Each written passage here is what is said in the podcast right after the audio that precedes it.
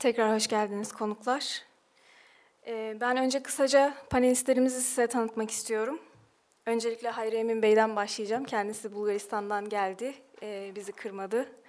Ee, uzun bir yolculuk sonrasında bugün bizlerle beraber. Bulgaristan Cumhuriyeti Müslümanlar Diyaneti Baş Müftülüğü'nde dış ilişkiler uzmanı olarak görev almakta kendisi. E, Sofya Üniversitesi Uluslararası, Uluslararası İlişkiler bölümünden mezun. Yine aynı bölümde Trakya Üniversitesi'nde doktora eğitimine devam etmekte. E, Hüseyin Alptekin hocamız e, SETA Strateji Araştırmaları bölümünde araştırmacı olarak görev alıyor. 2006 yılında yüksek lisans eğitimini Koç Üniversitesi'nde Uluslararası İlişkiler bölümünde tamamladı. 2008'e kadar Utah Üniversitesi'nde doktora araştırmalarına devam eden e, Hüseyin Alptekin, e, doktora çalışmalarını Texas Üniversitesi'nde tamamladı. E, ben ilk sözü önce Hayri Bey'e vermek istiyorum. Buyurun efendim. Teşekkür ederim. Ee, ben öncelikle bu e, SETA Vakfı'nın davetinden dolayı e, SETA e, Vakfı'na e, Başkanımız e, Sayın Burhanettin e, hocamıza e, teşekkür etmek istiyorum.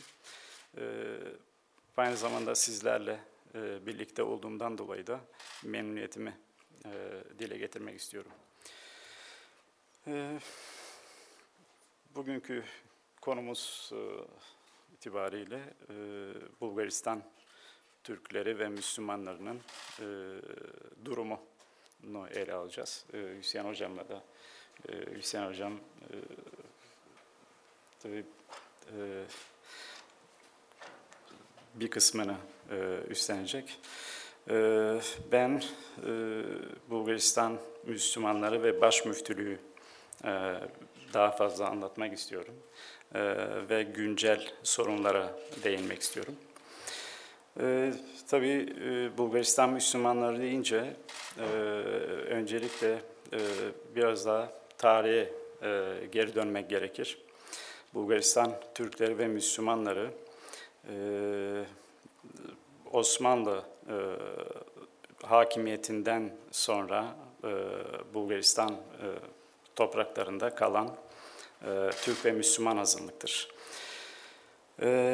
Tabii Bulgaristan Müslümanlarının kimliği ve azınlık olarak kalmalarının e, Bulgaristan'da en önemli faktörlerden birisi İslam dinidir ve İslam kimliğidir.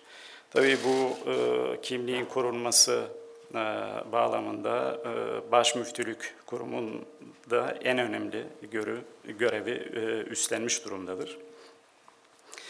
E, Bulgaristan Türkleri ve Müslümanların e, hakları, e, dini özgürlükleri ve azınlık statüleri e, tarih içerisinde yıl Osmanlı'dan sonra farklı uluslararası ve ikili anlaşmalarla e, e, belirlenmiştir. Bu anlaşmaların e, ilki e, 1878 yılında Berlin Anlaşması'dır. E, Berlin Anlaşması'nda e, Bulgaristan Türklerinin e, o zamanlarda, o dönemde e, bu bölgede yaşayan Müslümanları Türk olarak e, Türk olarak adlandırmış e, antlaşmada. E, Berlin Antlaşması'na e, da yer almıştır. Dini özgürlükleri, hakları ve her türlü e, özgürlükleri. Daha sonra tabii 1908 e, yılında Bulgaristan bağımsızlığını ilan etmesinden sonra 1909'da yapılan İstanbul Protokolü 1913 yılında Balkan Savaşları sonrası dönemde Barış Antlaşması'nda e, bu e, hak ve özgürlükler, azınlıkların e, azınlık olarak e, statüleri, onların kurumları, e, e bu e, antlaşmalara ve sözleşmelere geçmiştir. Ee, özellikle 1909'dan sonra e, müftülük e, meselesi gündeme gelmiş. Bulgaristan'da müftülüğün, e, bir baş müftülüğün ve e, bölge müftülüklerinin açılması e, söz konusu olmuştur ve bu da e, ikili e, görüşmelerde ve sözleşmelere sözleşmelerde yer almıştır. 1919 yılında e, Anlaşması Bulgaristan'ın taraf olduğu Nioy Anlaşması'na da bu, bu orada yaşayan azınlıkların hakları e, aynı şekilde biraz daha genişletilmiş e, bir şekilde girmiştir. Ve e, 1925 yılı Türk-Bulgar e, Dostluk Anlaşması'nda da Nioy Anlaşması'nın e, hükümleri aynı şekilde yer almıştır.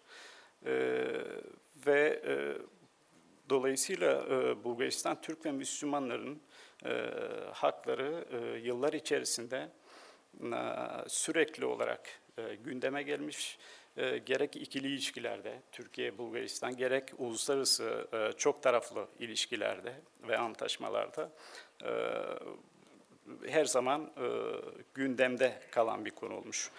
E, yani e, şunu söylemek istiyorum, Bulgaristan Türkleri ve Müslümanları meselesi e, e, Bulgaristan'ın iç meselesi e, değildir. E, her ne kadar e, günümüzde ve geçmişte de e, bu bu şekilde e, gösterilmeye çalışılmış olsa da Bulgaristan Türkleri sadece Bulgaristan meselesi değildir. Bu söz ettiğim, sözüne ettiğimiz anlaşmalarda Türkiye'nin de bazı görevleri vardır. Türkiye'nin ve daha önce de Osmanlı İmparatorluğu'nun bu antlaşmalara göre e, Bulgaristan'da yaşayan Türk ve Müslümanların e, korumasını e, ve himayesini üstlenmiştir. Tabii bu bahsettiğimiz anlaşmaların bazıları hala yürürlüktedir. Onu da onu da altını çizmek istiyorum. Özellikle 1925 Dostluk Anlaşması.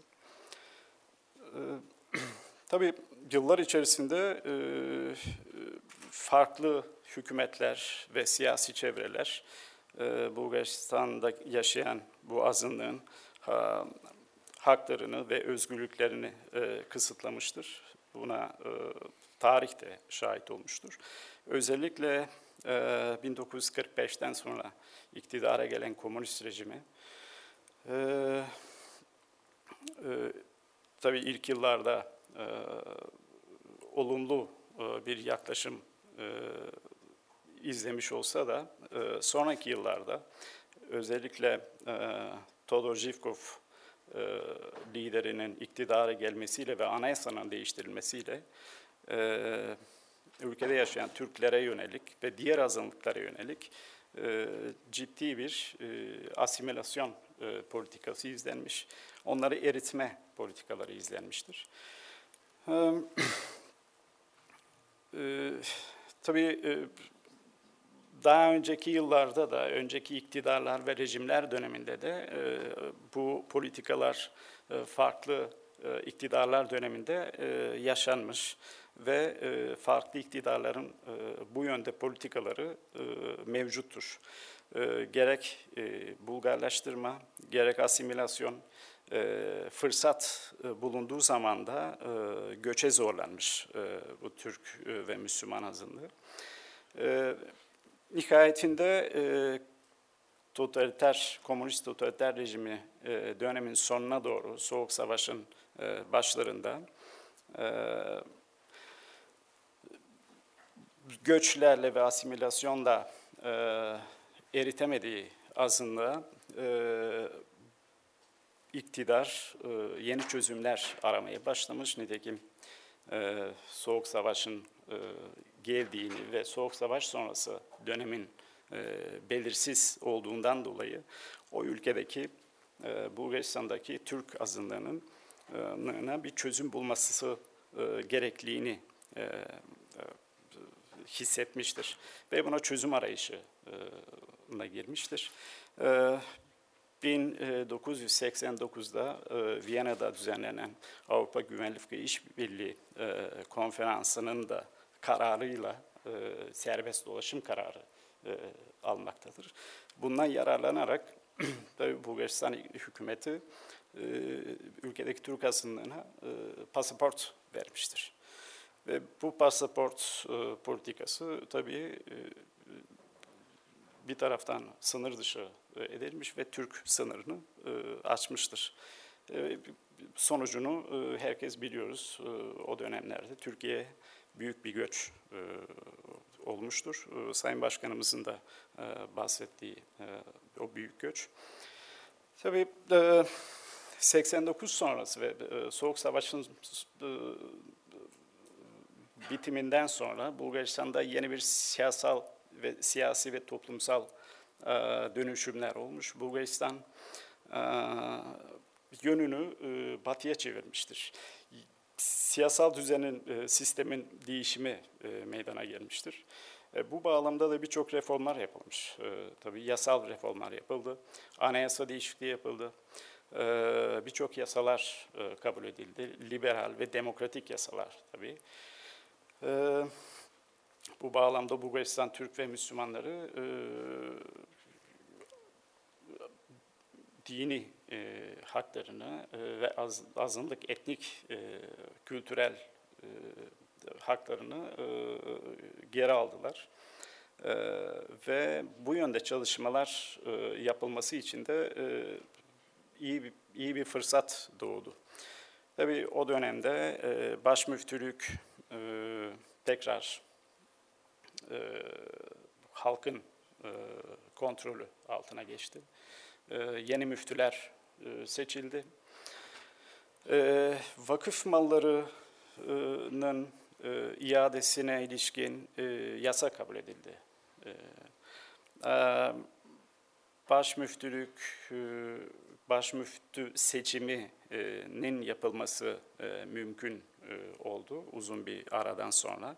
Komünist iktidarı döneminde tabii e, baş müftülük ve baş müftüler e, iktidarın e, tayin etmesiyle e, gelmeye başlamıştı. Tabii ondan önce yine seçimleydi.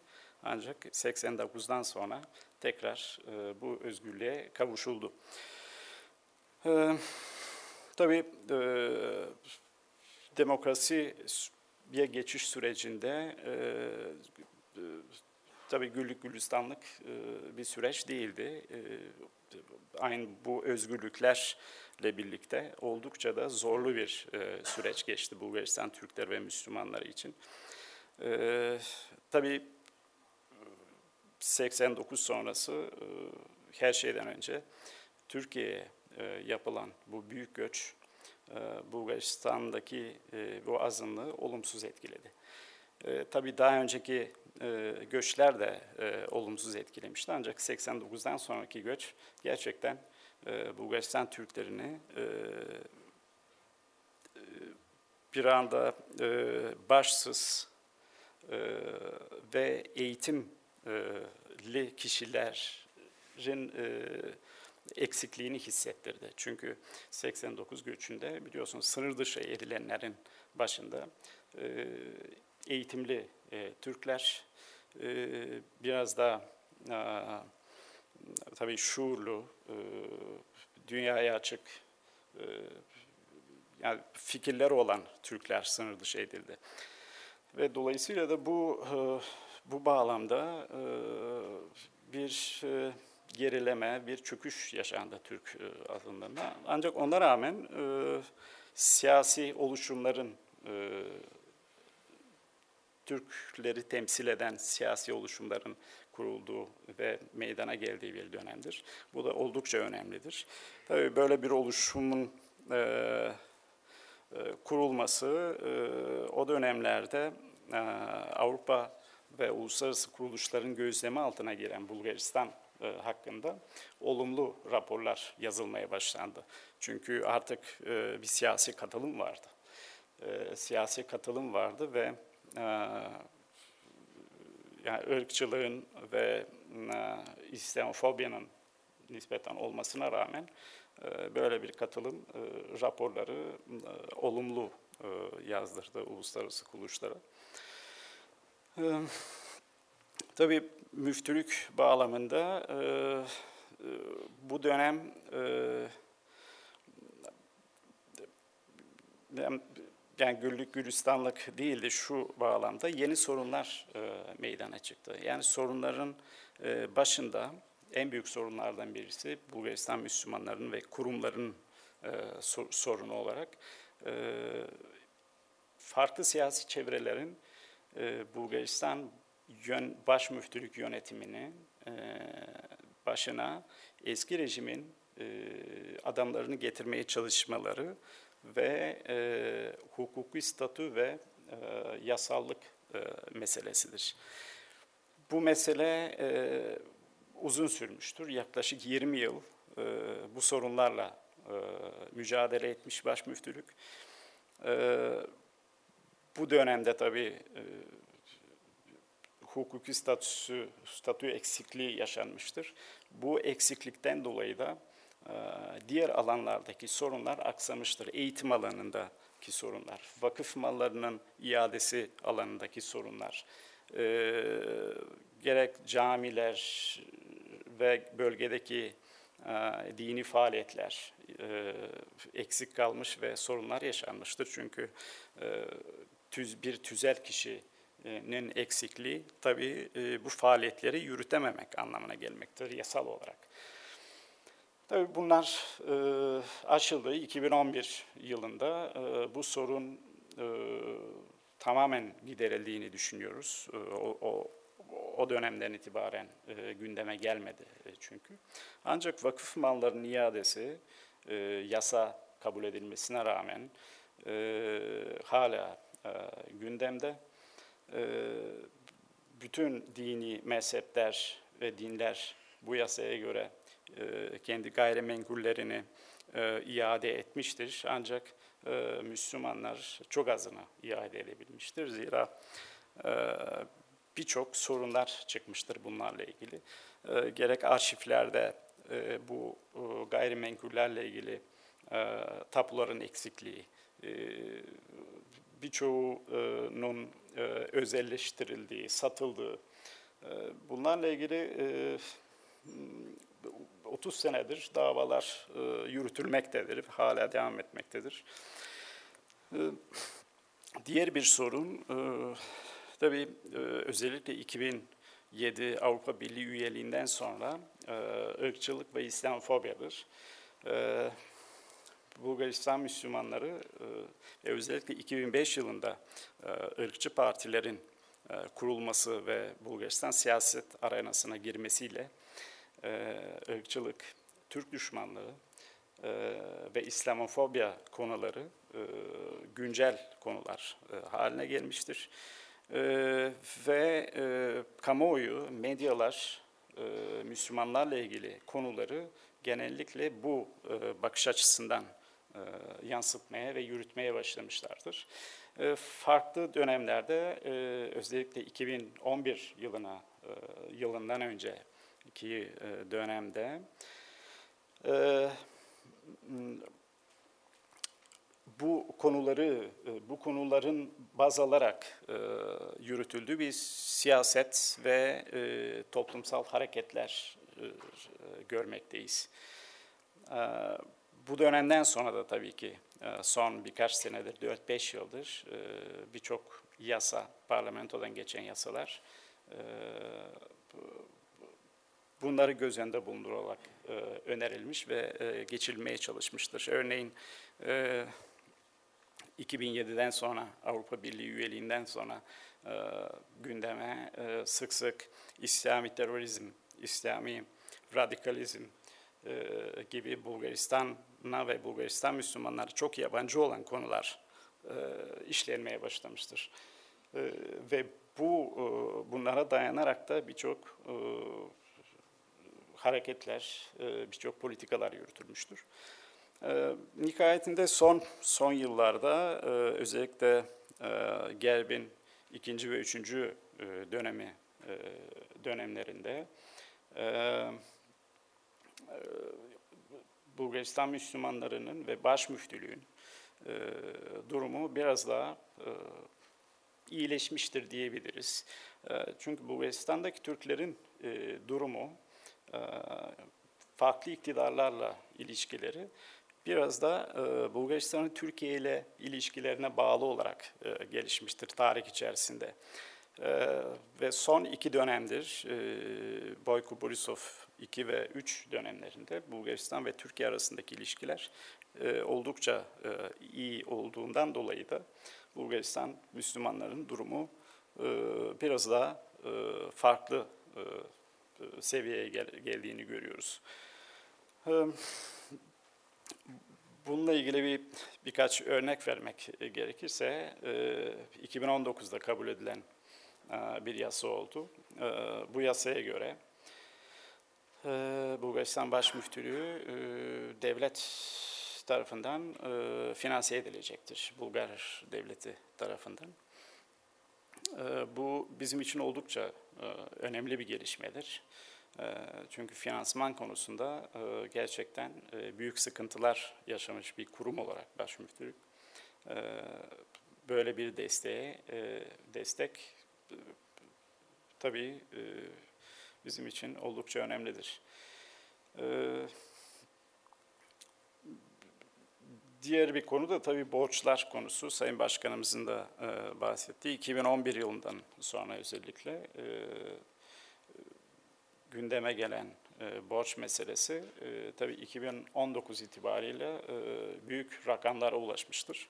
E, yaklaşık 4,5-5 milyon avroluk bir borcu vardır e, başmüftülüğün. Bu da e, başmüftülüğün ödemesi e, nin e, imkanı olmayan bir e, borçtur. E, bu borcun e, ertelenmesi meselesi e, ertelenmiştir. Yani farklı şey anlaşmalarla.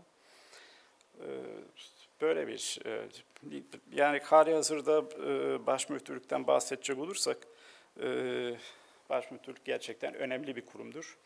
E, Bulgaristan'ın en eski kurumlarındandır. Birçok bakanlık e, ve devlet kurumundan daha eski bir kurumdur. E, günümüzde e, 1989 sonrası açılan 3 e, İmam Hatip Lisesi, e, bir Yüksek İslam Enstitüsü Sofya'da, e, yaklaşık 1500, 1500 cami e, ve bine aşkın e, imam, e, ve birçok faaliyetleri vardır. Başmüftülük merkez e, merkez binasında farklı e, birimler çalışmaktadır. E, faaliyetleri de gen, oldukça geniştir ve e, diğer e, mezheplerle ilişkilerimizde e, de söylemek gerekir. E, oldukça iyi ilişkilerimiz e, e vardır. E, gerek Hristiyan, gerek e, Musevi e, cemaatleriyle, Katolik. E, ve genel olarak e, Bulgaristan Türkleri ve Müslümanlarının e, diğer e, topluluklarla ilişkileri e, son derece iyi olduğunu söyleyebiliriz. Tabii ki e, Türklere ve Müslümanlara karşı ön yargılar var. Bunlar e, kırılmamıştır. E, özellikle eski rejimin e, politikaları Bulgaristan'daki çoğunluk toplumunu e, olumsuz etkilemiş ve e, demokrasiye geçiş sürecinde de e, bu fikirler ve görüşler e, yok edilememiştir. Tabii bunun e, da birçok e, sebebi var. Yani örneğin e, okul müfredatında, tarih ve edebiyat kitaplarında Osmanlı'dan ve Türklerden hala olumsuz bir şekilde bahsedilmesi buna e, katkı sağlamaktadır. E, yeni nesiller çünkü bu şekilde büyüyor ve yetişiyor bu ön yargılarla. Bence bunların kırılması gerek ve bu bunun gerçekleşmesi için de tabii büyük çabalar gerekiyor. Hem Türk ve Müslümanlar tarafından hem de Bulgarlar tarafından e,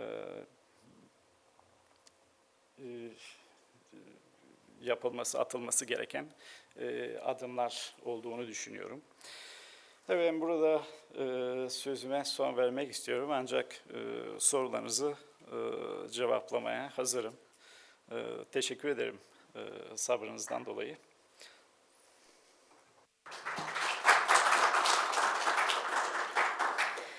Panelimizin sonunda bir soru cevap bölümümüz olacak. Merak ettiğiniz kısımlara orada da devam edebiliriz. Sözü şimdi Hüseyin Hocam bırakıyorum.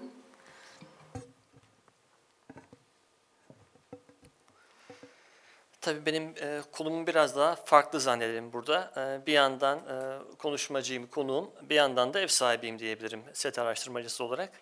Bu sebeple ev sahibi olarak öncelikle e, gerek e, konuşmacılarımıza, konuklarımıza, e, gerekse de siz dinleyicilerimize teşekkür ederim.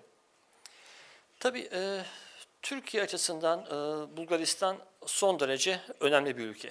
Bunu gerek açılış konuşmacılarında, konuşmacılarından Burhanettin Duran hocamız, gerekse Abdullah Eren Bey'den duymuş olduk. Şimdi de e, hakeza Hayri Emin Beyefendi'den e, teyit etmiş olduk. Bunun birkaç farklı nedeni konuşulabilir muhakkak. Tarihsel sebepleri konuşulabilir. Ben kendi kısmımda biraz daha güncel, biraz daha bugüne dair e, kısımlarına ve biraz daha siyasal e, kısımlarına değinmek isteyeceğim.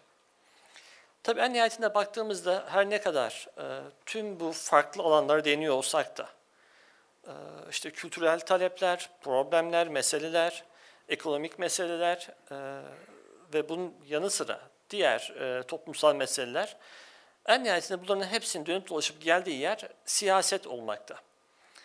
Bir yerde işte e, her toplumda çözülemeyen her sorun aslında e, siyasal sorunlar ve siyasette bir bakıma bu sorunları çözmek adına var. Tabi siyaset dediğimizde ilk olarak aklımıza gelen konu doğal olarak siyasal katılım, siyasal temsil ve siyasal açıdan hak talebi. Bu taleplerin ülke başkentinde e, müzakerelerle e, ortaya konulması ve bir çözüme kavuşturulması olarak önümüze çıkmakta. Tabi bu Bulgaristan Türklerinin e, siyasal taleplerine değinirken bunu belki de birkaç farklı analiz düzleminde ele almak gerekecek. Evvela bir tarafta en sorunun bil fiil muhatabı olarak karşımızda Bulgaristan Türkleri var. Mühim bir kitle. Bulgaristan'da her ne kadar farklı nüfus sayımlarında farklı kriterlere göre oranları değişmekle beraber en e, az gördüğümüz oranlarda bile %8'den başlatılan bir e, nüfustan bahsediyoruz.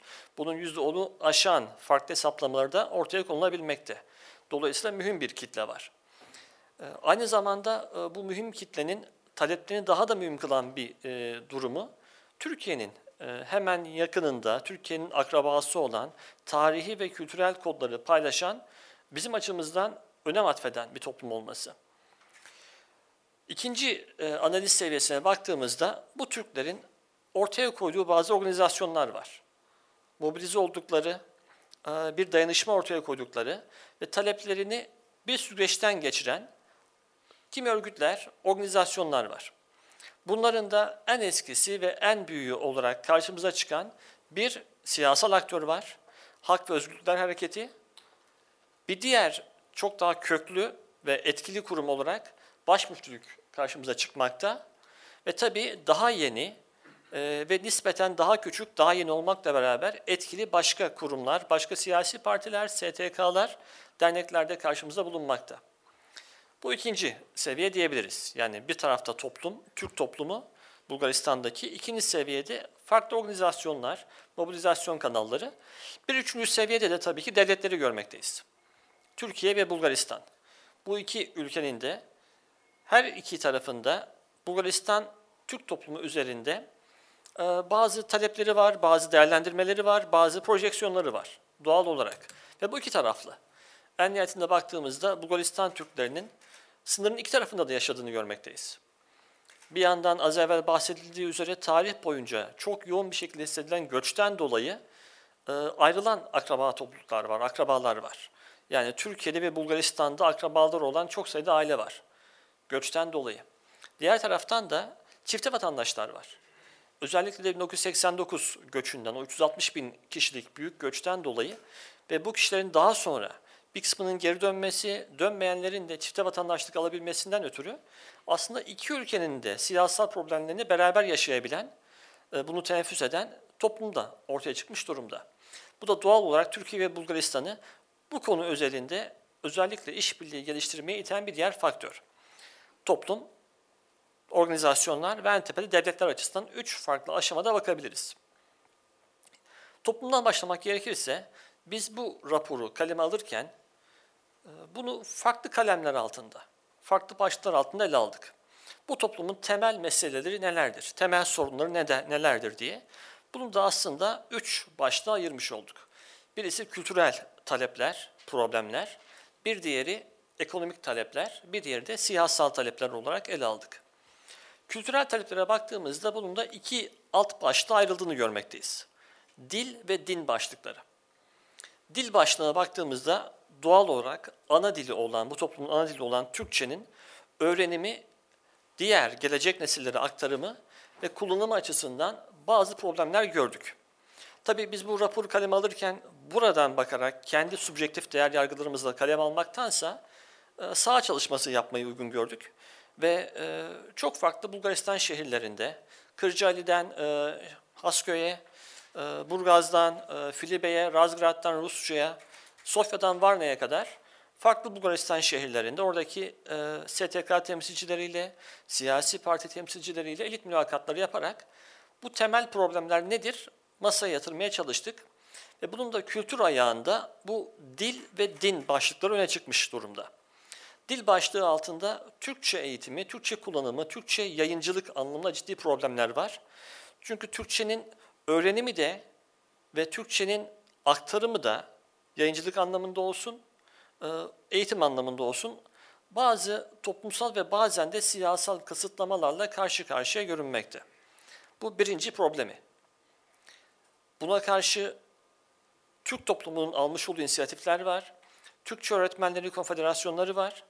Bu anlamda Türkçenin okullarda daha yaygın öğretilmesi anlamında bazı inisiyatifler var.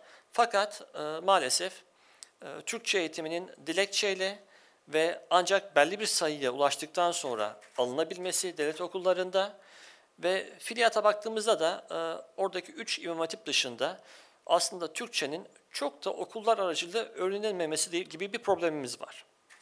İmam hatiplerde 3 adettir. Bunların da sayısı çok fazla değil. Bu sorun daha hafif ama gelen anlamıyla maalesef e, okullarda Türkçenin öğrenimi açısında büyük engeller karşımıza çıkmakta. Bunu biz Bulgaristan'daki soğudaşlardan bahsettiğim mülakatlarda öğrenmiş durumdayız. Bir diğer kültür başlığının alt başlığı ise din konusu. Dinde de doğal olarak e, hem dil hem din açısından çoğunluk olan grupun ayrıştığı için Bulgaristan Türkleri e, İslam dininin öğretilmesi ve pratiği anlamında bunun pratiğine baktığımızda da camilerde e, din görevlisi atanması noktasında, din görevlilerinin eğitilmesi noktasında ve özellikle de baş müftülüğün bu din hizmetlerini sağlayacak ana kurum olarak karşılaştığı bütçe kısıtları ve personel kısıtları noktasında temel şikayetler, talepler öne çıkmakta. Ve yine buna eklemleyebileceğimiz bir diğer durum da doğal olarak e, vakıf mallarının iadesi dediğimiz ta Osmanlı zamanından kalmış olan camilerin, diğer vakıf mallarının zaman içerisinde el değiştirmesi, hatta e, camilerin bile büyük bir çoğunluğunun altın durumda kalması ve müzeleştirilmesi yahut da farklı amaçlarla kullanılması gibi problemler karşımıza çıkmakta. Bunlar e, toplumun tabandan talep ettiği temel e, noktalar. İkinci nokta olarak e, ekonomik talepler öne çıkmakta. Ekonomik taleplerde de doğal olarak Bulgaristan e, geneli olarak da, nüfus geneli olarak da ekonomik problemlerle yüzde kalan bir ülke. Bu sebepten dolayı Batı Avrupa'ya yüksek oranda göç veren ve ülke genelinde nüfus kaybeden kan kaybeden bir ülke ve bundan e, Türk nüfusta muzdarip. Aynı Bulgar nüfusu muzdarip olduğu gibi. Tabii Türk nüfusun belki bir diğer dezavantajı da öne çıkmakta burada. Çünkü genel itibariyle daha başkentte olmayan, daha kırsal alanda olan, tütün gibi daha dar sektörlere tarihi olarak sıkışmış. Dolayısıyla da ee, zaten genel olarak ekonomik gelişmesini tamamlayamamış Bulgaristan toplumunun da ortalamasının altında kalmış bir kesimden bahsetmekteyiz. Bunun üzerine bir önceki başlıkta söylediğimiz kültürel alandaki kısıtlar da geldiğinde ekonomik problemler katmerli bir şekilde öne çıkmakta. Ve maalesef bu ekonomik sorunlarla e, mücadele etmek adına bazı soydaşların Bulgaristan ve etnik Bulgar nüfusuna gönüllü asimile olma tarzında bir inisiyatif geliştirdiği ortaya çıkmakta. Bulgaristan isimleri kullanmak, Bulgar isimleri kullanmak, kendi Türk kültürünü, Türk geçmişini saklamak adına. Çünkü bu takdirde Sofya'da ya da diğer etnik Bulgarların çoğunluk olduğu e, kesimlerde iş bulmada, e, terfi almada, özellikle hükümet adına memuriyet mesleklerinde ayrımcılıktan kaçınabileceklerini düşünmekteler. Fakat ülke genelindeki ekonomik açıdan umutsuzluk ve dışarıya göç doğal olarak ve daha da ağır olarak Türk nüfusunu vurmakta. Bir üçüncü alan olarak da e, siyasal alanı belirleyebiliriz. Her ne kadar siyasal alan bu ilk iki alanında kapsamakla beraber bu kültürel ve ekonomik problemlere çözüm üretme çabası olmakla beraber öte yandan da bir de bunun katılım kısmı var. Katılımdan anladığımız şey şu, nüfusun kendi oranı nispetinde temsili, o nispette sandalyeye sahip olabilmesi. Tabii siyasal katılım dediğimizde belki bu tabandan çıkıp bir üst seviyeye gelmek mümkün. Bu üst seviyede de e, partileri, organizasyonları görmekteyiz. Bu açıdan e, bir bakıma Türk toplumu şanslı diyebiliriz.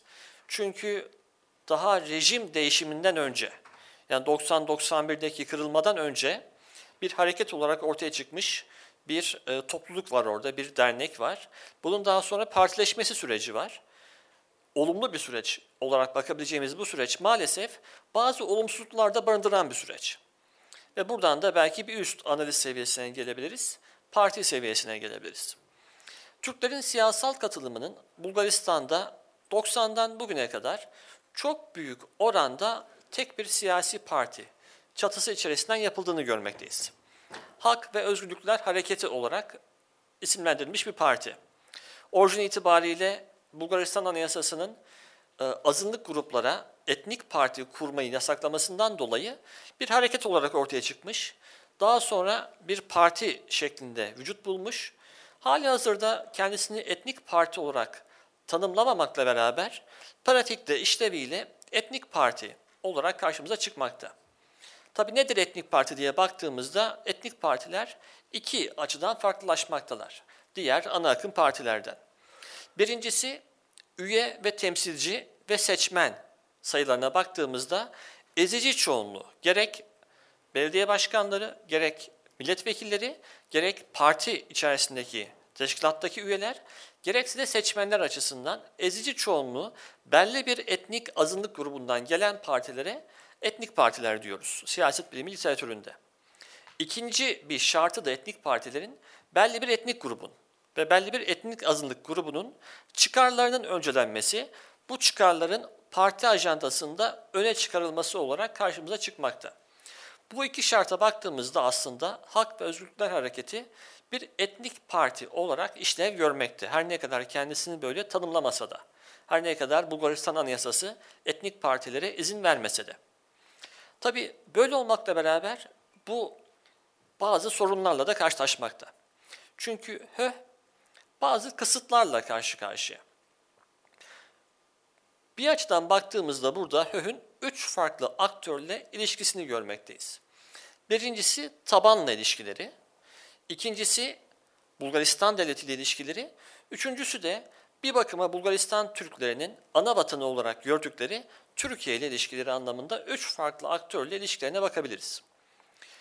Kendi tabanıyla ilişkilerine baktığımızda HÖH'ün her ne kadar tabanın büyük ölçüde bu hareket üzerinden mobilize olduğunu görmek, e, görsek de ki son 2017 seçimlerinde bile kan kaybetmekle beraber, oy kaybetmekle beraber halen daha 300 binin üzerinde Bulgaristan Türk'ünün oyunu alabilmiş bir hareket. Halen daha %9'un üzerinde oy alabilmiş bir hareket. Ve 240 e, sandalyeli parlamentoda sanırım 26 kadar e, sandalyeye sahip bir hareket. Ki bir önceki seçimlerde 2014 seçimlerinde çok daha yüksekti. 38 sandalyeye sahip ve e, nüfus o, seçim oranı olarak da oy oranı olarak da %15'e yaklaşmış bir orandaydı. Son seçimlerde kan kaybettiğini görmekteyiz. Bunun da sebeplerine belki biraz sonra gireriz. Ama şu anki kan kaybetmiş, kaybetmiş haliyle bile halen daha Bulgaristan Türklerinin ezici çoğunluğunun oy verdiği e, bir parti, bir siyasi parti.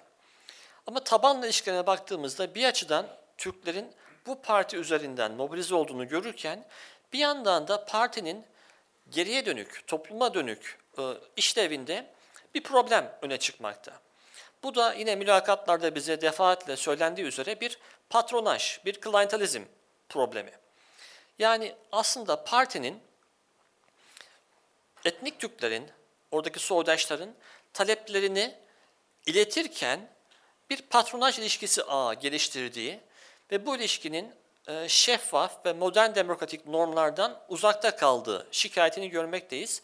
Bu da doğal olarak farklı lokasyonlarda farklı çarpık ilişkiler doğurabilen ve topyekün oradaki Türk soydaşların taleplerini iletmektense daha lokal, daha dışlayıcı özel ilişkilerin geliştirilmesine yol açabilen bazı sonuçlar ürettiğini görmekteyiz.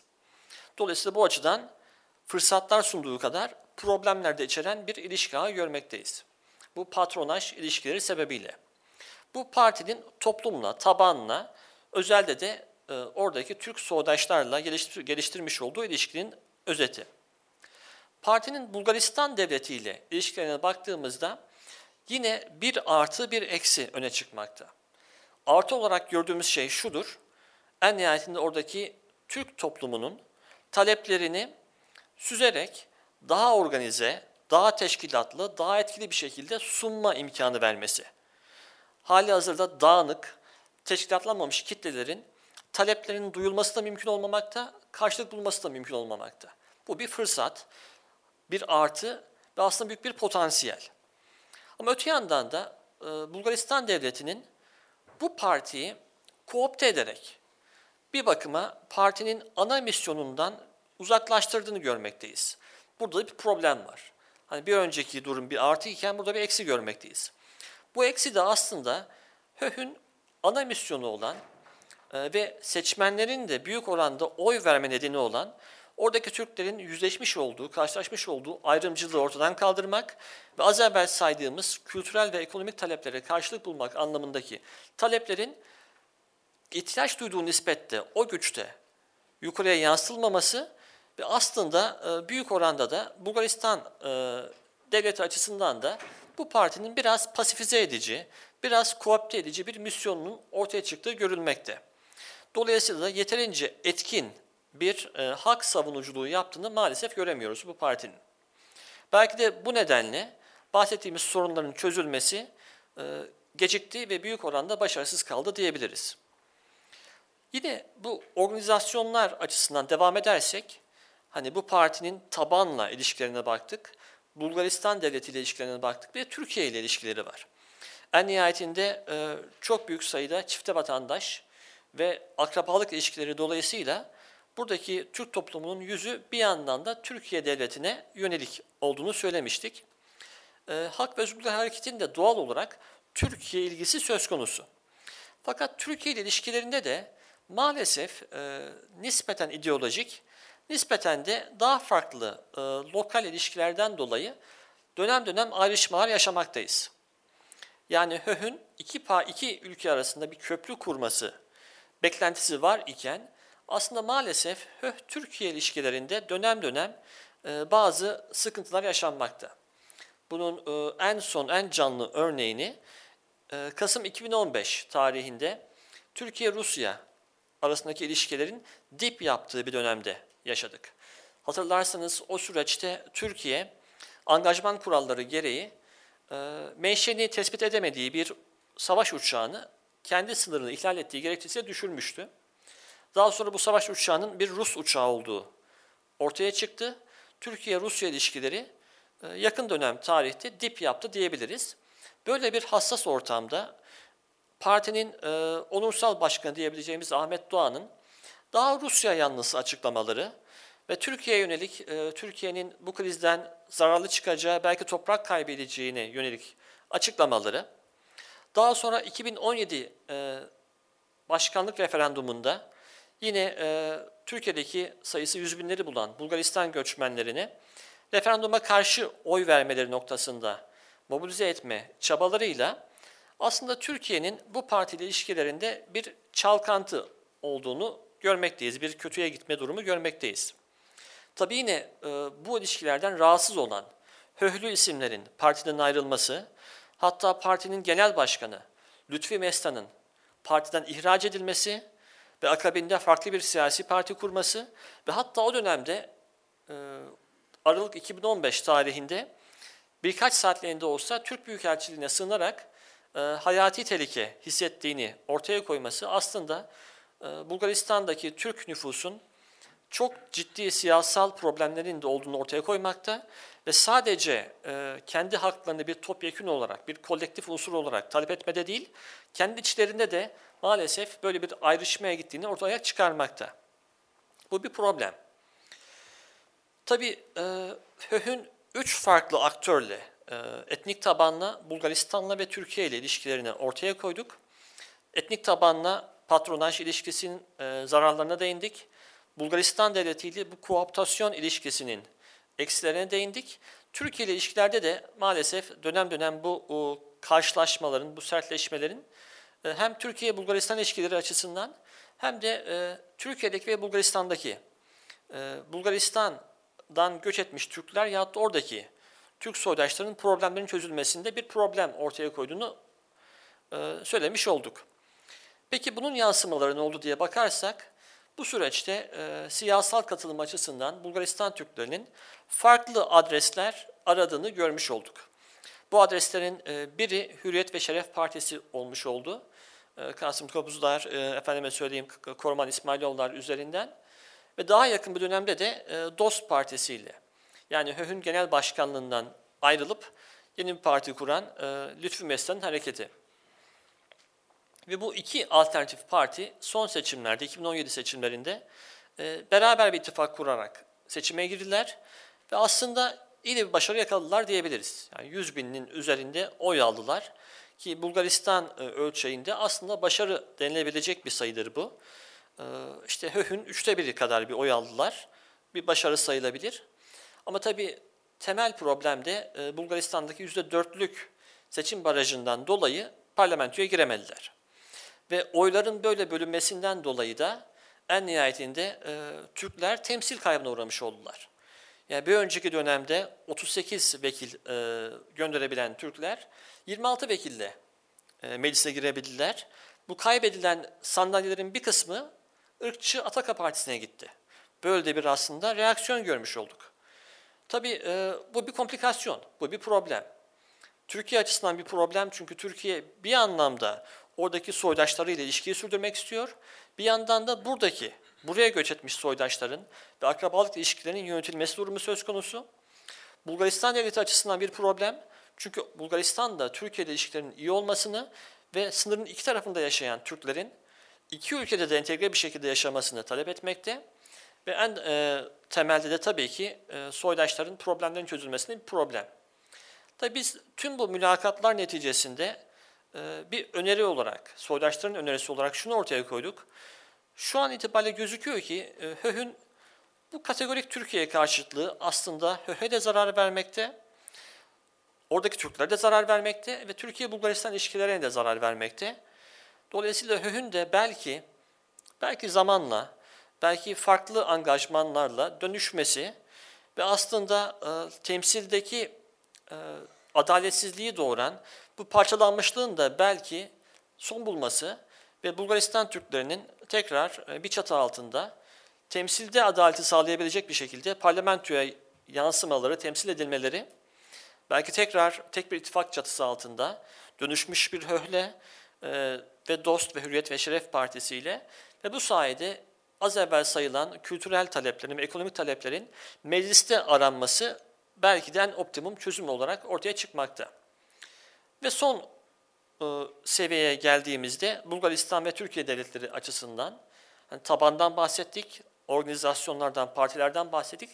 Devletlerin kısaca bu soruna nasıl baktığını irdelersek burada da şunu görüyoruz. Tabii Bulgaristan açısından doğal olarak ve haklı olarak birincil öncelik entegre bir e, azınlık toplum orada bulunması. Yani şiddet e, kullanmayan ki bugüne kadar tercih etmediler. Ayrılıkçılık tarzında bir yöne savrulmayan, Bulgaristan'a entegre olmuş ve Bulgaristan'ın topyekun ekonomik büyümesine destek verecek, Bulgaristan'ın e, güçlenmesine, uluslararası arenada destek verecek ve ona zenginlik katacak bir Türk toplumuyla yaşamak. Doğal ve haklı bir talep bu. Türkiye açısından da baktığımızda aslında bu açıdan Türkiye'nin Bulgaristan için e, şanslı bir komşu olduğunu söyleyebiliriz. Çünkü birçok komşular komşu ülkelerindeki akraba topluluklar üzerinden irredentizm güderken, onları şiddete, ayrılıkçılığa yönlendirmeye çalışırken Türkiye'nin bugüne kadar hiçbir komşusunda böyle bir irredentist politikası olmadı. Bugüne kadar Türkiye sadece Bulgaristan değil, tüm komşularında akraba ve soydaş toplulukları hep şunu söylemiş oldu. Entegre olun, Ee, içinde yaşadığınız ülkenin zenginliği için çalışın ve kendinizi kaybetmeden bizimle kültürel mirasınızı koruyarak hem kendi adınıza refah elde edin hem de içinde yaşadığınız toplumla beraber zenginleşin. Yani entegre olun ama asimile olmayın tarzında telkinleri olmuştu. Aslında baktığımızda Bulgaristan'ın ve Türkiye'nin Bulgaristan Türkleri üzerindeki ajandasının büyük oranda örtüştüğünü görmekteyiz. Ve hatta liderler açısından bakıldığında da GERB lideri Boyko Borisov'dan tutun da Türkiye Cumhurbaşkanı e, Recep Tayyip Erdoğan'ın da kişisel anlamda iyi bir diplomatik ilişkileri var ya da bu da iyi bir fırsat.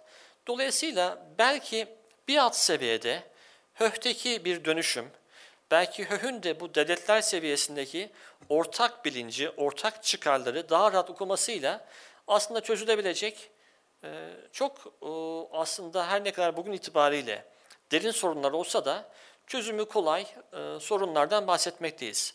Vakıf mallarının iadesinden tutun da Türkçe eğitiminin daha kolaylaşmasına kadar ve müftülüğün e, hizmetlerinin e, yetki alanının genişletilmesine kadar aslında devletler nezdinde çözülebilecek bir e, zeminden bahsedebiliriz. Diyerek ben konuşmamı burada noktalandırmak isterim.